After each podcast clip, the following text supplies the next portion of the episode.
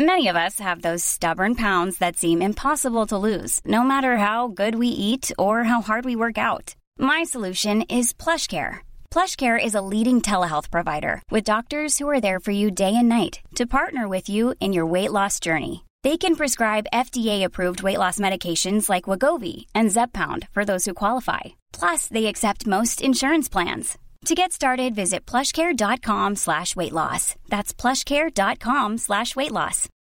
Millions of people have lost weight with personalized plans from Noom. Like Evan, who can't stand salads and still lost 50 pounds. Salads generally for most people are the easy button, right? For me, that wasn't an option. I never really was a salad guy. That's just not who I am. But Noom worked for me. Get your personalized plan today at Noom.com. Real Noom user compensated to provide their story. In four weeks, the typical Noom user can expect to lose one to two pounds per week. Individual results may vary. I'm Sandra, and I'm just the professional your small business was looking for. But you didn't hire me because you didn't use LinkedIn jobs. LinkedIn has professionals you can't find anywhere else, including those who aren't actively looking for a new job but might be open to the perfect role, like me. In a given month, over 70% of LinkedIn users don't visit other leading job sites. So if you're not looking on LinkedIn, you'll miss out on great candidates like Sandra. Start hiring professionals like a professional. Post your free job on linkedin.com/people today.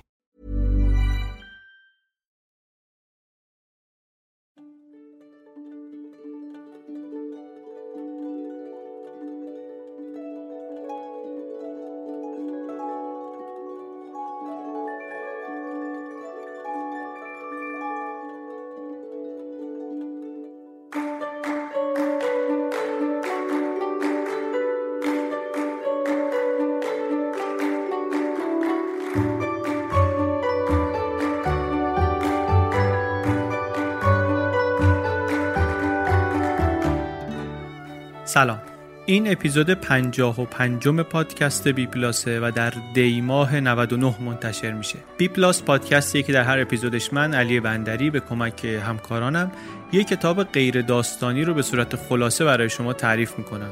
مغز کتاب رو اونطوری که ما خودمون متوجه شدیم اونطوری که خودمون برداشت کردیم برای شما میگیم که شما هم اگر که علاقمند شدید خوشتون آمد برید کتاب رو بخونید.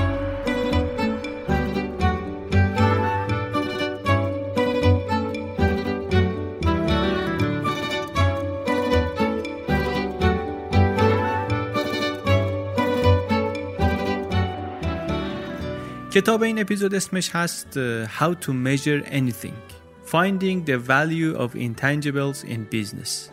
نویسندش آقای داگلاس هابارده و کتاب رو هم نشر آموخته ترجمه کرده و از هفته اول بهمن 99 در بازار خواهد بود. با عنوان فارسی چگونه هر چیزی را اندازه بگیریم. از سایت نشر آموخته اگر که بخرید 20 درصد هم می‌تونید با کد B+ تخفیف بگیرید. کتاب رو از اون کتابایی بود که ما انتخاب کرده بودیم برای بی پلاس. خیلی به نظرمون کتاب جالب و مفیدی بود. بعد دیدیم فارسیش هم نیست. ما کلا بی پلاس رو از روی نسخه های انگلیسی کتابا درست می‌کنیم دیگه. این رو هم انتخاب کردیم کتابش رو خونده بودیم پسندیده بودیم. دوست داشتیم به فارسی هم منتشر بشه. خیلی هم خوشحالیم که نشر آموخته پیشنهاد رو قبول کرد و کار کرد و به فارسی هم الان کتاب رو میشه خوند. کتاب بسیار مفیدی هم هست. bpluspodcast.com سایت ماست. اگر که دوست داشتید تیشرت ها یا کیف پارچه بی پلاس رو بخرید این merchandise های ما اونجا هستن. لینک ها رو می‌تونید در بخش merchandise بی پلاس ببینید در سایت. همونجا لینک های پشتیبانی هم هست وبلاگ هم هست خبرنامه هم هست و همه چی خلاصه اونجا هست. بریم بشنویم خلاصه کتاب How to Measure Anything رو. اپیزود 55 پادکست بی پلاس این کتاب درباره اندازه گیریه اسمش هم هست چطوری همه چیز رو اندازه بگیریم. ماجراش هم اینه که در واقع علت این که برامون چیز مهمی این اندازه گیری اینه که ما برای خیلی از تصمیمای مهم کاریمون یا کاریمون یا زندگیمون در زندگی شخصیمون در کسب و کارمون اینا احتیاج داریم که بتونیم اندازه گیری کنیم چیزها رو. چیزهایی رو لازم داریم خیلی وقتا اندازه گیری کنیم که فکر می‌کنیم اصلا قابل اندازه گیری نیستن. بعضی وقتا به خاطر اینکه ناملموسن بعضی وقتا به خاطر اینکه فکر می‌کنیم خیلی گرونه. حالا می‌رسیم به این چیزا. منتها حرف نویسنده این کتاب اینه که همه چی رو میشه اندازه گرفت. در واقع حالا حرف دقیق ترش اینه که بیشتر چیزها رو حتی بسیاری از چیزهایی رو که فکر می‌کنیم نمیشه اونا رو هم میشه اندازه گرفت. و اندازه گرفتنشون این کمک رو به ما خواهد کرد که تصمیم بهتری بگیریم. سر دوراهی ها یا چند راهی ها وقتی که گزینه های مختلفی داریم چه در کسب و کارمون چه در شغلمون چه در زندگی روزمرمون تصمیم آگاهانه تری بگیریم. اینکه اندازه گیری چیز مهمی البته حرف تازه ای نیست. از قول لورد کلوین فیزیکدان کتاب میگه که شما وقتی می‌تونی بگی من یه چیزی درباره فلان موضوع می‌دونم که بتونی اندازه گیری بکنی توش بتونی با عدد و رقم حرف بزنی. وقتی که با عدد نمی‌تونی حرف بزنی دانش دانش کافی نیست. ممکنه شروع یک دانشی باشه ولی هنوز خیلی راه مونده که این علم بشه. گاهی هم مثلا شنیدیم میگن کار علم اینه که پدیده ها رو تبدیل کنه به چیزی که بشه اندازشون گرفت. تاریخ علم رو هم که نگاه می‌کنیم واقعا روشن توش که در هر رشته ای یکی از اون نقاط مهم یکی از اون کارهای بنیادی که باید انجام بشه اینه که یک پدیده ای رو مستقیم یا غیر مستقیم اینو بشه اندازه گیریش کرد. اونجا یهو یه قدم بزرگی برداشته میشه و البته این قصه فقط در علم هم نیست. خیلی جاها هست که ما یک پدیده هایی رو می‌بینیم باشون روبرو میشیم که کم می‌دونیم ازشون اطلاعاتمون کمه ولی باید تصمیم بگیریم. باید یک انتخابی بکنیم. یه حساب کتابی یه دو دو تا چارتایی باید بکنیم. چه در زندگی شخصی چه در کار. کتاب رو اصلا نویسنده البته برای دنیای کسب و کار و بیزنس نوشته. کارش هم خودش مشاوره به بیزنس هاست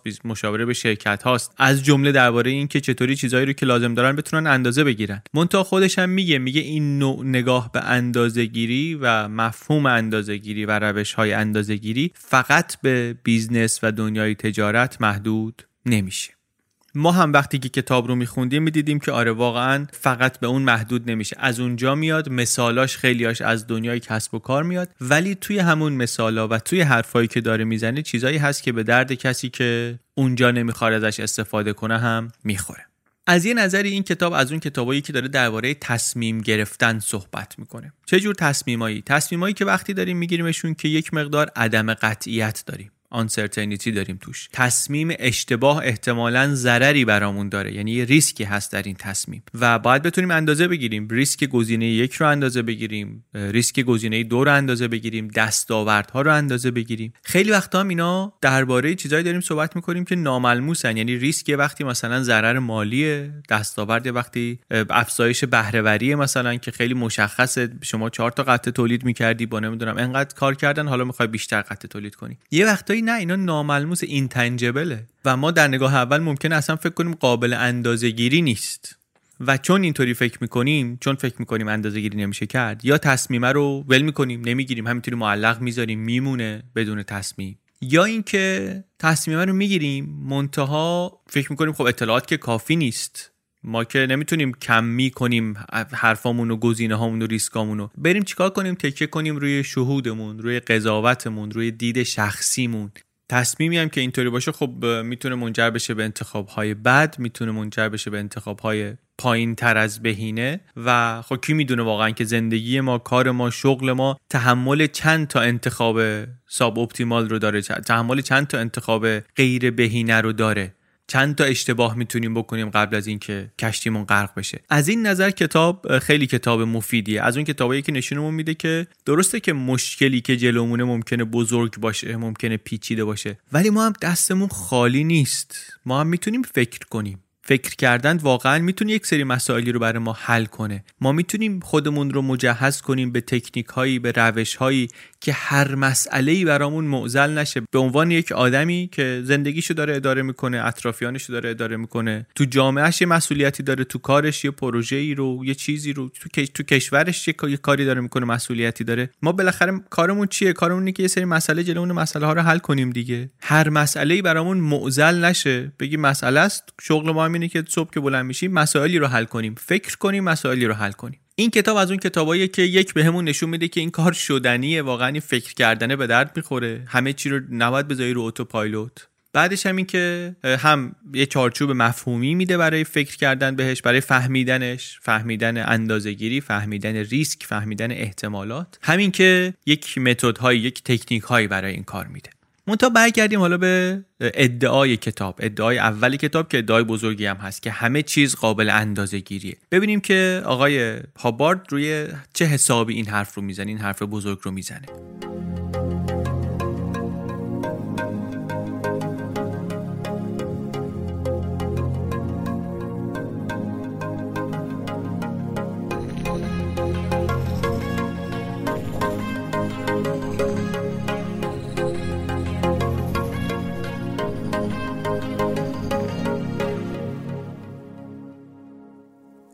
نویسنده میگه که همه چی رو میشه اندازه گرفت.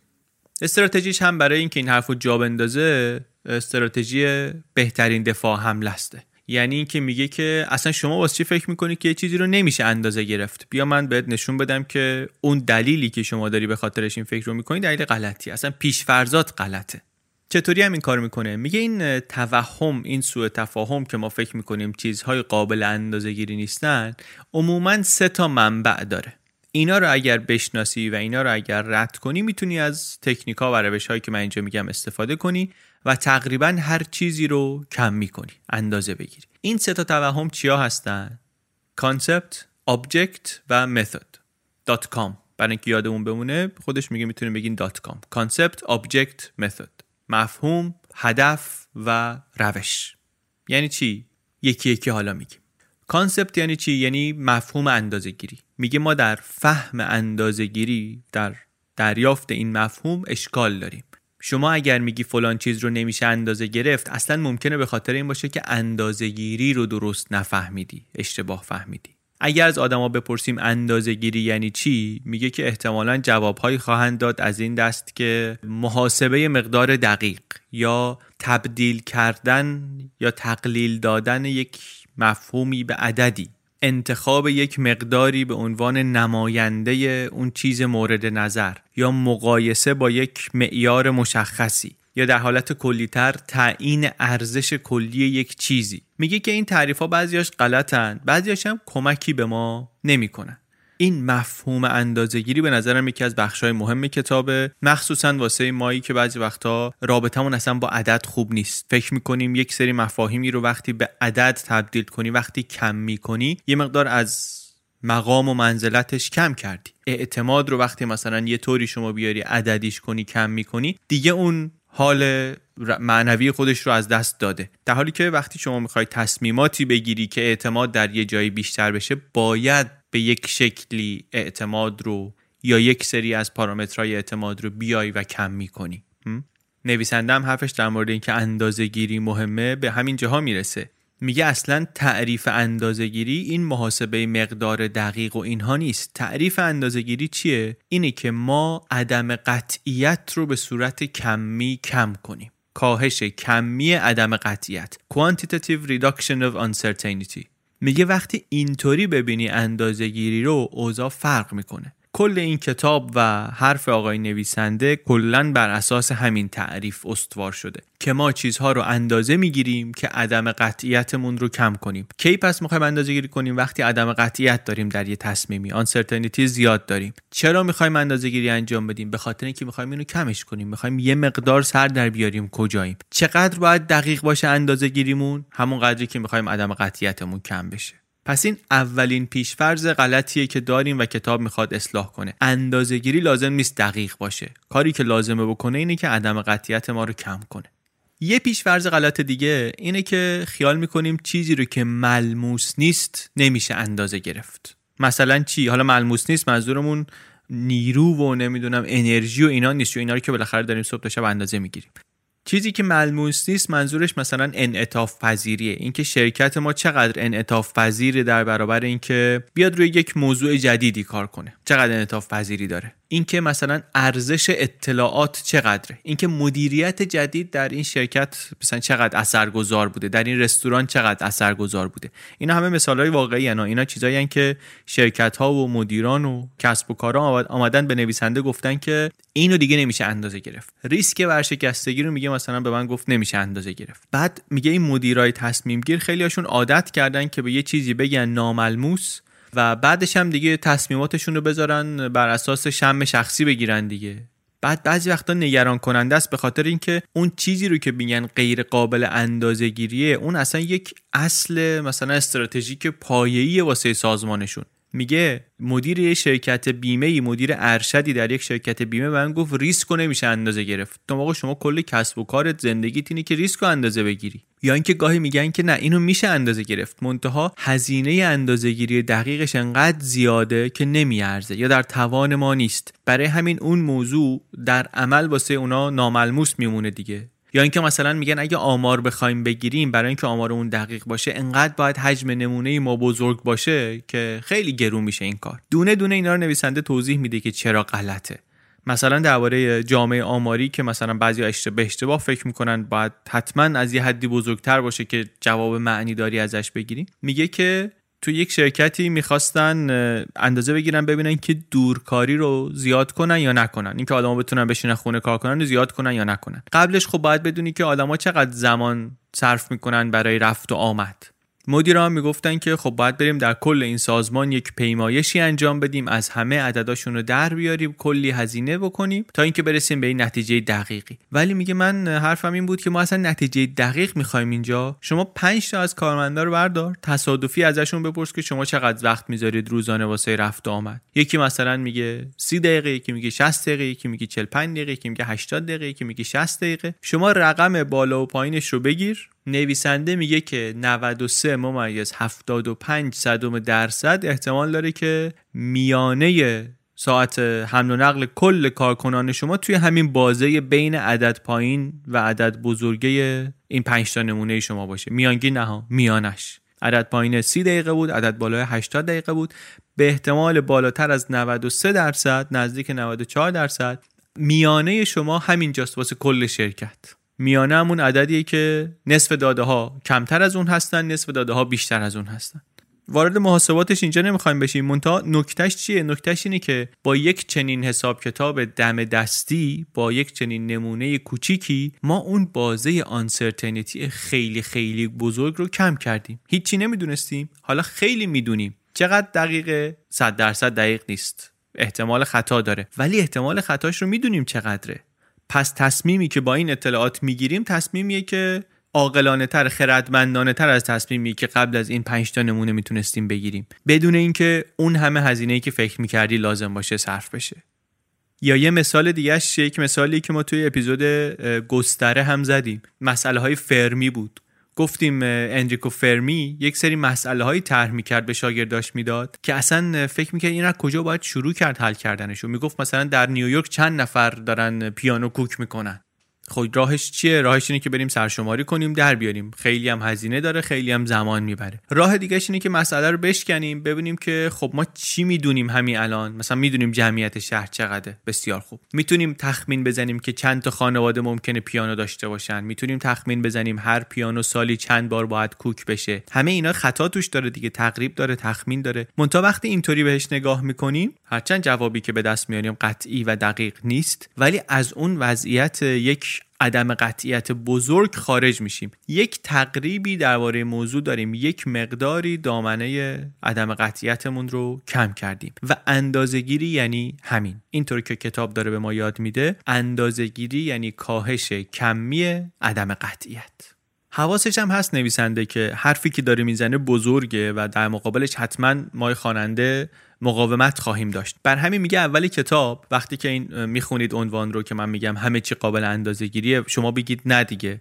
چند تا چیزی که قابل اندازه گیری نیست بنویسید. یک فهرستی درست کنید و آخر کتاب حالا ببینید که درباره اینا مثلا چی فکر می‌کنید. مثلا میگه نمونه هایی که بعضیا میگن اینه که آره تعداد ماهی های اقیانوس رو نمیشه اندازه گرفت. یا قیمت یک ازدواج موفق رو نمیشه در آورد ارزش زندگی انسان رو نمیشه حساب کرد. میگه اصلا فرقی نمی‌کنه. این موضوعی که تو ذهنتونه به کسب و کار مربوطه دولت آموزش هنر هرچی روشی که من دارم میگم همه جا کاربرد داره. اسمش هم هست روش اقتصاد اطلاعات کاربردی Applied Information Economics.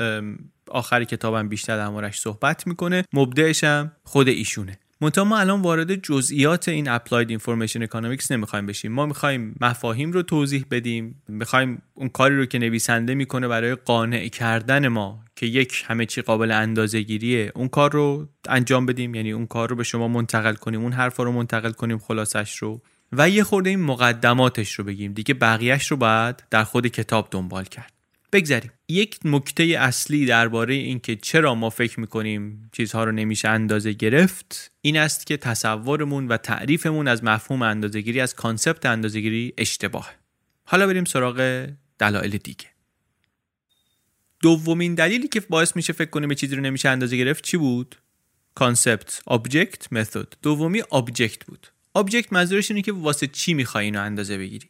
مثلا شما اگه بگی که من می‌خوام فلان چیز رو اندازه بگیرم به خاطر اینکه می‌خوایم همافزایی استراتژیک در سازمانمون داشته باشیم خب معلومه. آره نمیشه اندازه گیری کرد. به خاطر اینکه اصلا معلوم نیست چی می‌خوای اندازه بگیری. یا بگی که دنبال توانمند ساختن کارکنان هستیم. خب مفهوم نیست. حرفت شفاف نیست. مشخص نیست. وقتی هدفت رو نتونستی درست و شفاف بگی طبعا اندازه گیری هم نمی‌تونی بکنی. این چیزهایی که شما می‌خوای اندازشون بگیری لابد چیزای مهمی هن دیگه برات بر خودت برای کسب و کارت. لابد یک عواقبی دارن این تصمیما یه جایی نتایجی دارن مستقیم یا غیر مستقیم. وگرنه که خب چه کاریه؟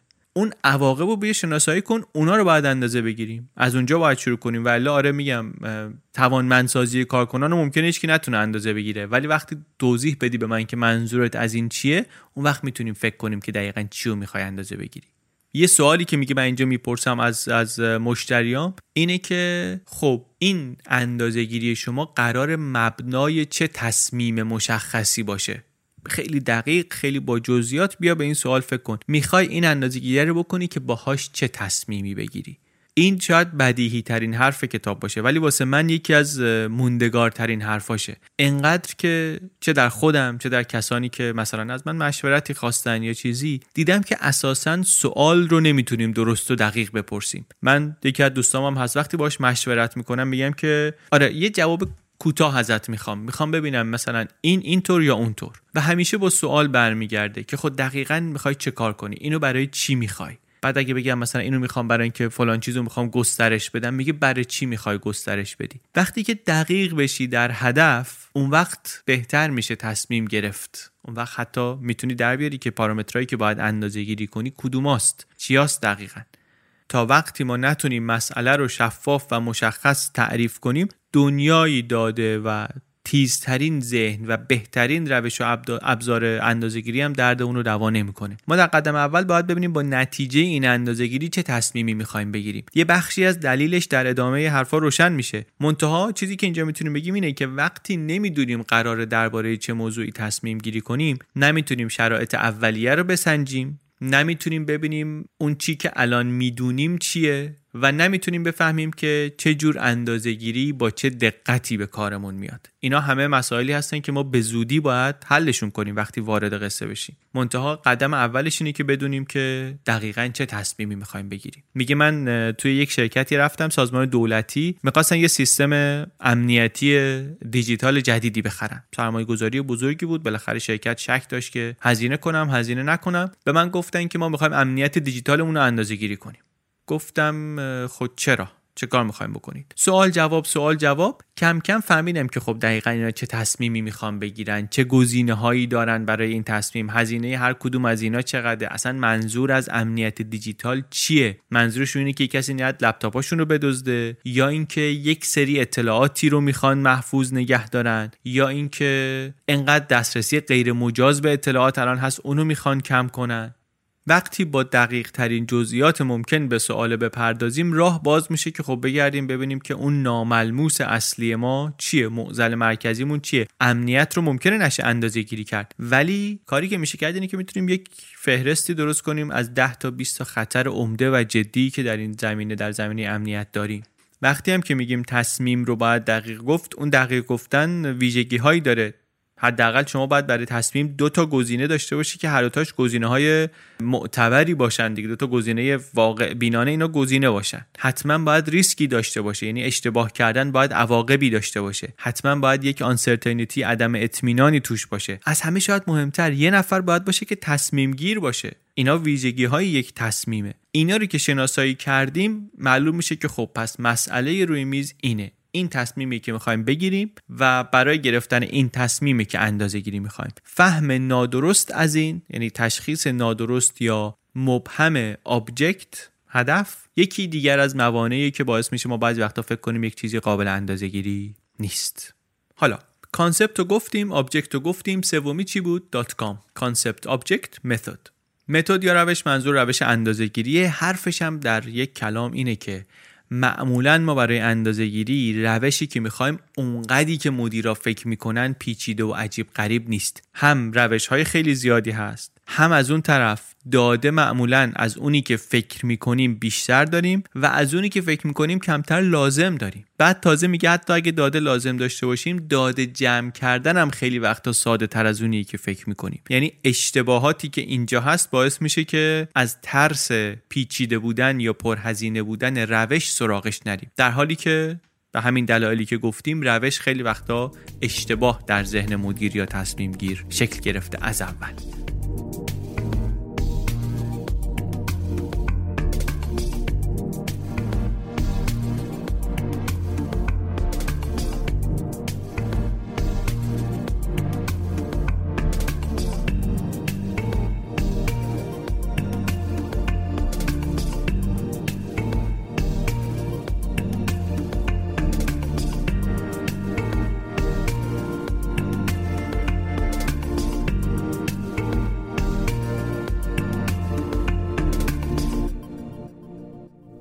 تا اینجا قدم مهمی برداشتیم. هدفمون رو از اندازه گیری مشخص کردیم فهمیدیم چه تصمیمی رو می‌خوایم بگیریم اجزایش رو دونستیم آمدیم جلو. منتها یک سری عواملی هست یک سری پارامترهایی هم هست که اینا رو نمی‌دونیم. قدم بعدی ما اینه که ببینیم چقدر نمی‌دونیم. یعنی وضعیت عدم قطعیتمون چطوریه. مثلا فرض کن سوالی که جلومونه اینه که چقدر در هفته ما داریم وقت می‌ذاریم روی شکایات مشتریان؟ یا اینکه این تبلیغات جدیدی که کردیم فروشمون چقدر رفته بالا. اینا سوالایی که احتمالا براشون جواب دقیقی نداریم. افزایش فروش رو نمی‌دونیم که دقیقا این چقدرش به خاطر تبلیغات بوده چقدرش مثلا به خاطر یه مشکل پی آری بوده که واسه رقیبمون پیش آمده. نمی‌دونیم. مونتا نویسنده میگه یه حدسی داریم بالاخره دیگه. اون حدس ما بازه عدم قطعیتمون رو مشخص می‌کنه. مثلا یه نمونه ساده تر بگیم. من به شما بگم که فیل آفریقایی وزنش چقدره؟ شما میگی من نمی‌دونم. منتها مثلا یه فکری می‌کنی میگه خب از ماشین سنگینتره از کامیون سبکتره پس یه حالا حدسایی دارم یه اطلاعات خامی دارم. نویسنده میگه این همون جایی که ما باید شروع کنیم. به صورت کمی با عدد تعیین کنیم که چقدر می‌دونیم. با چی؟ با بازه اطمینان. یعنی اینکه مثلا باید بگیم که وزن فیل آفریقایی وزن متوسط فیل آفریقایی. من فکر می‌کنم یه جایی بین 3 تن تا 10 تن. چقدر مطمئنی؟ 90 درصد مطمئنم. یعنی confidence interval باید داشته باشی. ممکنه شما بگی که این بازه خیلی بزرگه. فایده ای نداره دیگه. از 3 تن تا 10 تن. اشکال نداره. یه نقطه شروعیه دیگه. این حدسی حدس از کجا آوردیم؟ یه سری اطلاعاتی یک سری مشاهداتی خاطراتی یه شهود شخصی. درسته که دقیق نیست ولی نقطه شروعمونه. یک بحث مفصلی داره توی کتاب. که این حدس زدن اولیه یک مهارته مهارتی که باید یاد بگیریم. بعد اصول اولیه‌اش رو که یاد گرفتیم باید کالیبره بشیم توش. خودش یه سری سوال داره که باهاش کالیبره می‌کنه آدما رو توی کتاب هست. میگه اکثر آدما موقع حدس زدن زیادی خوشبینانه حدس می‌زنن. یک آموزشایی هست که میشه باهاش دقت حدسمون رو بهتر کنیم. منتها حالا فعلا ما از این میگذریم. یکی از بخشای جذاب کتابه. الان ولی چیزی که می‌خوایم اینه که یه بازه می‌خوایم. یک بازه می‌خوایم که با همین اطلاعات فعلیمون فکر می‌کنیم که به احتمال 90 درصد نتیجه توی این بازه باشه. حالا دقت بازمون رو می‌خوایم یه خورده ببریم بالا. همچنان ما داریم اندازه گیری نمی کنیم دقت بازار رو می‌خوایم ببریم بالا. چطوری؟ می‌خوایم با یه شرط بندی مقایسش کنیم. مثلا همون مثال فیلو داشته باشین. گفتیم بازه اطمینانمون 90 درصده. حالا من دو تا شرط بندی می‌ذارم جلو شما. یه شرط بندی اینه که اگر جواب درست توی این بازه شما بود هزار دلار شما می‌بری. شما حد زدی وزن فیل بین 3 تا 10 تونه اگر جواب درست اینجا بود هزار دلار مال شماست. یه شرط بندی دیگه هم هست. یه قرص دایره یه صفحه دایره بزرگیه. 90 درصدش رنگ شده 10 درصدش بیرنگه. من یه اقربه می‌ذارم این رو میچرخونم. اگه رو قسمت رنگی وایساد شما هزار دلار می‌بری. 90 درصدش رنگیه دیگه. 90 درصد شانس برد داری شما. تو کدوم بازی فکر می‌کنی شانست بیشتره؟ تو اولیه یا دومیه؟ این تست برای چیه؟ برای اینکه ببینیم بازی اطمینان تو درست گفتی یا نه. اگه درست گفته باشی این تو تا شرط نباید برات فرقی کنه. اما اگر فکر می‌کنی که توی اون بازی دایره من شانسم کمتره معلومه که بازی اطمینانت رو درست تعریف نکردی. اونجا رو باید عوض کنی. باز من تکرار می‌کنم هنوز وارد اندازه گیری نشدیم. می‌خوایم به صورت کمی و عددی ببینیم که همین الان چی می‌دونیم چقدر می‌دونیم. داریم عدم قطعیتمون رو بر اساس احتمال ها و بازه ها و اینها کمی می‌کنیم. فایده بزرگش هم اینه که وقتی چیزی رو اندازه گیری کردیم یعنی طبق تعریف عدم قطعیتش رو کم کردیم می‌تونیم بیایم ببینیم چقدر کم شده عدم قطعیت و چقدر قیمت چقدر ارزششه این کم شدن عدم قطعیت؟ یعنی حالا ما بخوایم این عدم قطعیت رو بیشتر کم کنیم چقدر دیگه میارزه سرمایه گذاری کنیم؟ هزینهش چقدره؟ و آیا میارزه اون دقت برای ما یا نمیارزه؟ تا کجا باید دنبال دقت در اندازه گیری باشیم؟ بر همین همین عدم قطعیت اون همین اولا باید خیلی دقیق در بیاریم. یکم زوم اوت کنیم ببینیم داریم چیکار می‌کنیم. داریم با مرتب کردن چیزهایی که می‌دونیم دامنه اون متغیرهایی رو که می‌خوایم اندازه بگیریم تعیین می‌کنیم. هنوزم تو مرحله ندانسته ها هستیم تو مرحله تخمین زدن هستیم و گفتیم که تخمین زدن هم مهارت اینم من اینجا باز از خودم اضافه کنم که خیلی به کار آدم میاد. مهارت تخمین زدن بسیار به کار آدم میاد. به عنوان بازی هم میشه ازش استفاده کرد. من چند وقته این کارو می‌کنم. هم نرمش خوبیه برای ذهن همین که مهارت های لازم برای تصمیم گیری روی مقدار تقویت می‌کنه تو حالا تصمیم رو در که چیه؟ آنچه می‌دانیم رو هم در آوردیم قدم بعدیمون اینه که ببینیم که خب ریسک هر کدوم از این گزینه های ما چقدره. این کارم چطوری باید بکنیم؟ باید با مدل سازی عددی بکنیم. در واقع دو تا کار می‌خوایم بکنیم. هم می‌خوایم ریسک رو کم می‌کنیم و همین که می‌خوایم مدلش کنیم. اول ولی باید بریم ببینیم که ریسک چیه.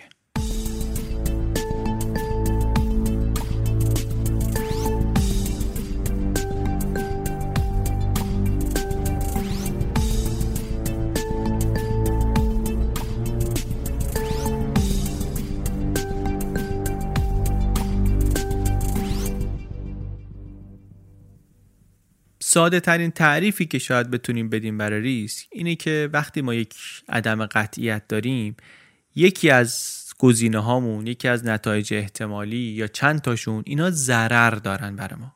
اون ریسک ماست. توی خیلی از شرکت ها و سازمان ها ریسک رو فقط میان بهش یه دونه چیز میدن. مثلا میگن زیاد ریسک بالاست یا پایینه یا متوسطه. یا حالا مثلا دیگه خیلی بالا هم میگن. خیلی very high. ولی اینا دقیق نیستن دیگه. گنگن ناروشن هستن. من خودم سر کار خیلی سر این موضوع بحث داشتم و تازه اون موقع این کتاب رو هنوز نخونده بودم. ولی می‌گفتم همش که اینطوری که شما داری ارزیابی می‌کنی اساسا واقعا نه دقیقه نه به درد ما می‌خوره. این نشون میده که ما اصلا فهم درستی از اون چیزی که نگرانش هستیم نداریم. ما اصلا داریم واسه چی اندازه گیری می‌کنیم؟ چون از یک نتیجه ای می‌خوایم بگریزیم دیگه می‌خوایم فرار کنیم. اون ریسکمونه. اونو باید بتونیم براش یه بازه کمی ببینیم. اینجا نویسنده میاد یک روشی معرفی می‌کنه به نام روش مونت کارلو. روش مونت کارلو به چه دردی می‌خوره؟ به درد این می‌خوره که شما وقتی عدم اطمینان داری نخوای بیای اون فرضیاتت رو به عنوان داده صد درصدی به عنوان فکت در نظر بگیری. از دامنه ها استفاده کنی از احتمالات استفاده کنی. کلی سناریوی احتمالی تولید کنی رندوم و بعد آماری اینا رو با هم مقایسه کنی. یک مثالی می‌زنه مثال ساده ولی کمک کننده است. میگه که شما فرض کن یه کارگاهی داری و می‌خوای یک ماشینی لیز کنی یه دستگاهی اجاره کنی براش. حالا می‌خوای ببینی ریسک این چقدره. یک سری عواملی هست یه سری پارامترایی داری. هزینه سالیانه ماشین رو داری هزینه نگهداریشو داری در دستمزد و نیروی کار یه مقدار صرفه جویی داری می‌کنی اونو داری افزایش تولید داری در مواد اولیه یه مقدار صرفه جویی می‌کنی. میگه برای همه اینا باید حدس بزنی. باید حدسایی داشته باشی. همه این حدسا هم باید به صورت بازعی بزنی. یعنی مثلا بگی آره من در مواد اولیه صرفه جویی می‌کنم بین 3 تا 9 تومن مثلا. بعد روش مونتکارلو اینطوریه که میگه بیا شما سناریوهای مختلف رو تولید کن به صورت تصادفی با این متغیرها.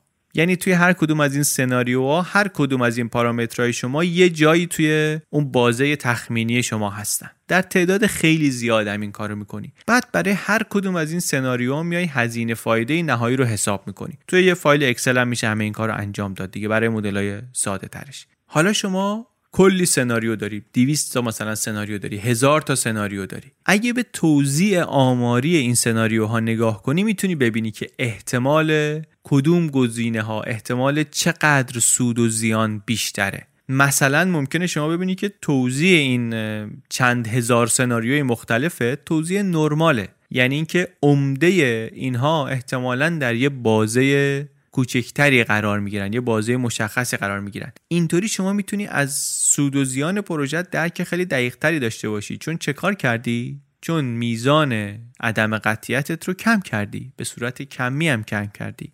من کار نکردم خودم تا حالا با این روش مونتکارلو ولی حتما این کار رو می‌کنم. حالا مسئلهش رو که انتخاب کنم و یه مقدارم که بهتر بفهمم چه باید کرد این کار رو می‌کنم. بعد حالا یه جایی هم گزارش میدم دیگه یا توی بلاگمون یا شاید احتمالا توی یوتیوب بتونم بگذارمش. این نوع نگاه کردن به ریسک و احتمالات در ریاضی معروف به احتمالات بیزی. خیلی احتمالا بلدن. برمیگرده به آقای به نام تاماس بیز که احتمالات بیزی متفاوت با اون احتمالاتی که ما در دبیرستان خوندیم. اون چیزی که ما خوندیم احتمالات بسامدگرا یا بسامد محور بوده. در یک سیستم ساده ای که ما همه این نتایج رو می‌دونیم مثل سکه انداختن مثل تاس مثل کارت کارت بازی اینا. ما البته اینجا دوباره بگم نمی‌خوایم به اون بنیاد ریاضیش بپردازیم. فقط می‌خواستم اینجا به اشاره بگم که داریم اینجا درباره احتمالات بیزی صحبت می‌کنیم. با اون احتمالاتی که توی جبر و احتمالات و اینا ممکنه خونده باشیم اشتباه نشه. خب کاری که تا حالا کردیم چی بود؟ این بود که فهمیدیم چرا می‌خوایم اندازه گیری کنیم. فهمیدیم که چقدر همین الان می‌دونیم درباره موضوعمون و فهمیدیم که احتمالاتی که جلوی ما هستن به صورت عددی چه وضعیتی دارن. این کارا رو که کردیم به کجا رسیدیم؟ رسیدیم به جایی که دیگه حالا یک مفهوم کلی و ناملموس جلومون نیست. حالا ما به صورت روشن با عدد می‌تونیم ببینیم که در تصمیم گیری ما چه عواملی دخیلن هر کدوم چقدر دخیلن و حالا ما اگه بخوایم عدم قطعیتمون رو کم کنیم چی رو باید دقیقا اندازه بگیریم؟ با چه دقتی باید اندازه بگیریم؟ چقدر دقت برامون بسه؟ همیشه ما یه مقداری از خطا رو داریم میپذیریم دیگه. نکته اینی که اون خطا چقدره چقدر باشه درسته برای این تصمیم مشخص. با این روش هایی که توی کتاب میگه ما در طیف وسیعی از مسائل می‌تونیم به صورت نظاممند این کار رو بکنیم. این کارا رو که کردیم تا حد خیلی زیادی دیگه برامون روشن شده واقعا. یه نکته مهم هم اینه که معمولا این کارها رو که انجام بدیم اون چیزی که در بیاد که دقیقا می‌فهمیم حالا اینو می‌خوایم اندازه بگیریم و انقدر دقت می‌خوایم و اینا اون خودش به ما روش اندازه گیریش رو نشون میده.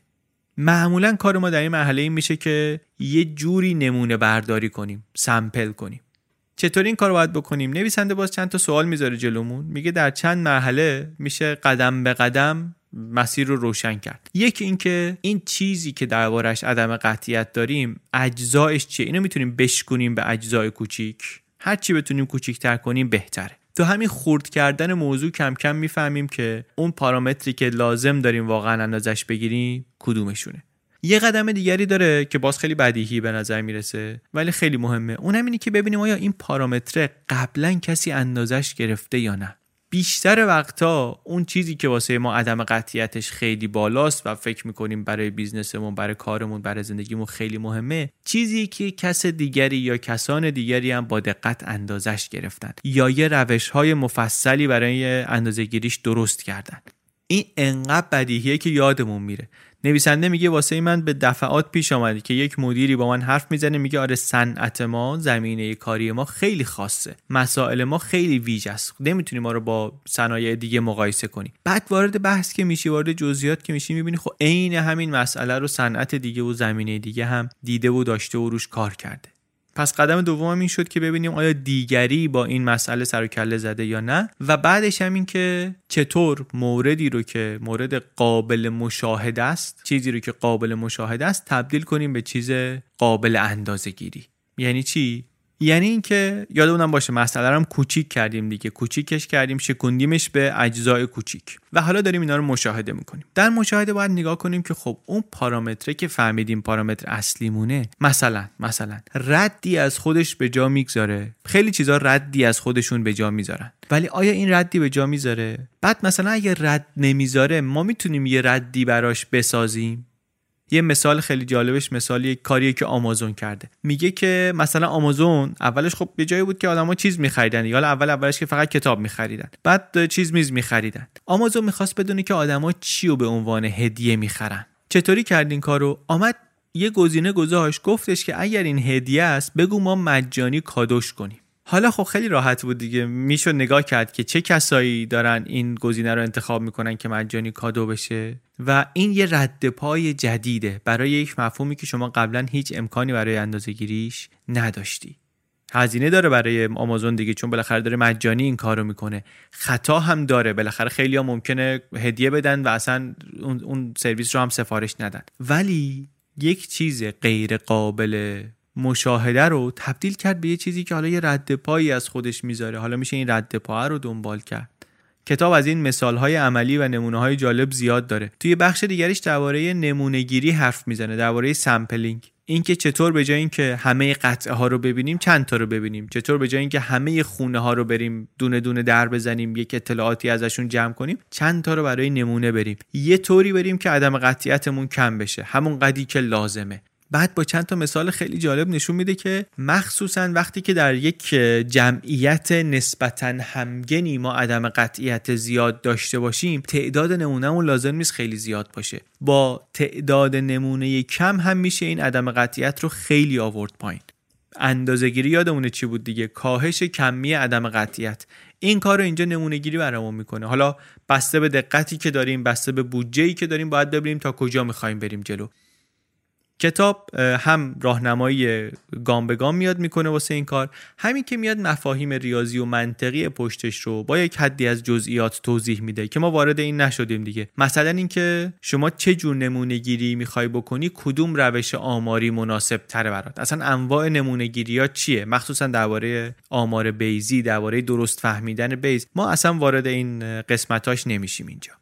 یه بخشی هم داره میگه که آره حالا ما همه این تکنیک ها رو گفتیم و اینا ولی یه ابزار اساسی هم قضاوت خود ماست دیگه قضاوت آدمی زاده اونجا درباره سوگیری های شناختی صحبت می‌کنه که باز یک مفهومیه که ما قبلا در اپیزودهای دیگه ازش زیاد صحبت کردیم. فهمیدیم که چقدر از تصمیمات ما حتی تصمیمات روزانمون تصمیمات مهمترمون اینا تحت تاثیر سوگیری های شناختی هستن. حرف کتاب اینجا اینطوری که من فهمیدم اینه که قضاوت کارشناسی ما ممکنه تحت تاثیر سوگیری شناختی خراب بشه.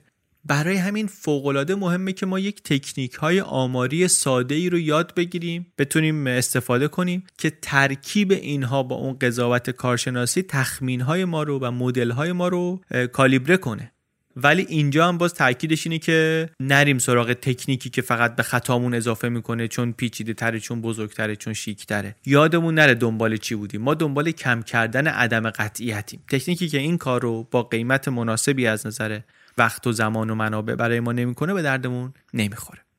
یه فصل آخر کاربردی هم داره کتاب که البته به نظرم فقط وقتی کاربردی که کل کتاب رو خونده باشیم خوب خونده باشیم اینجا برمیگرده به اون متدی که اولی کتاب معرفی کرده بود Applied Information Economics. توی فصل آخر میاد فرایندها و تکنیک های این رو میگه. میاد فازبندی می‌کنه بعد چند تا مثال هم می‌زنه از زمینه های مختلف کاری که این تکنیک ها توشون چطور کار می‌کنن. اصل حرف کتاب ولی مغز حرف نویسنده این کتاب اینه که آقا خانم همه چیز رو میشه اندازه گرفت. اون چیزی که شما فکر می‌کنی نمیشه اندازه گرفت همون اون رو هم میشه اندازه گرفت. هر چیزی که مهمه و قابل مشاهده است قابل اندازه گیری هم هست.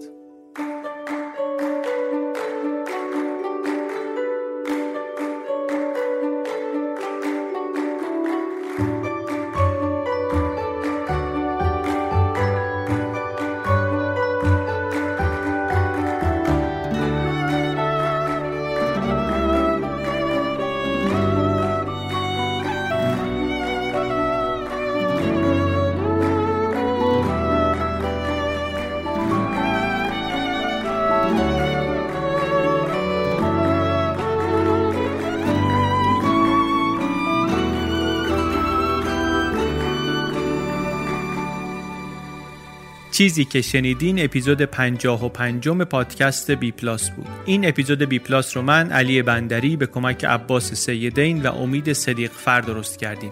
موسیقی این اپیزود هم کار پیمان عربزاد است. این اپیزود خلاصه کتاب How to Measure Anything بود. نوشته آقای داگلاس هابارد کتابی که به فارسی هم ترجمه شده با عنوان چگونه هر چیزی را اندازه بگیریم. نشر آموخته ترجمهش کرده از هفته اول بهمن 99 در کتاب فروشی ها هست. تقریبا یه هفته بعد از اینکه این اپیزود رو منتشر می‌کنیم. از سایت خود نشر آموخته می‌تونید بخریدش با 20 درصد تخفیف با کد BPLUS B+ کتاب به نظر من خیلی کتاب مفیدی آمد. خودم البته هنوز این تکنیکایی رو که میگه استفاده نکردم ولی در اولین موقعیت مناسب این کارو می‌کنم. به بحث اینکه یک پروژه ای داشته باشم که فکر کنم مثلا هم نظر پیچیدگی و گستردگی چیزی که میشه این روش امتحان کرد و یک نتیجه معنیداری گرفت. همین که بالاخره پروژه اونقدی برام مهم باشه که واقعا دل بدم به کار کردن و یاد گرفتنش.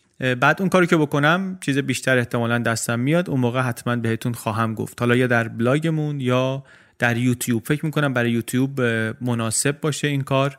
مخصوصا برای کسایی که دوست دارن یه خورده کاربردی تر برخورد کنن با کتاب فکر می‌کنم خوب باشه که با هم امتحان کنیم. روشاشو امتحان کنیم ببینیم چطوریه. شما هم اگر استفاده کردید بگید لطفا بنویسید برامون که ما هم یاد بگیریم.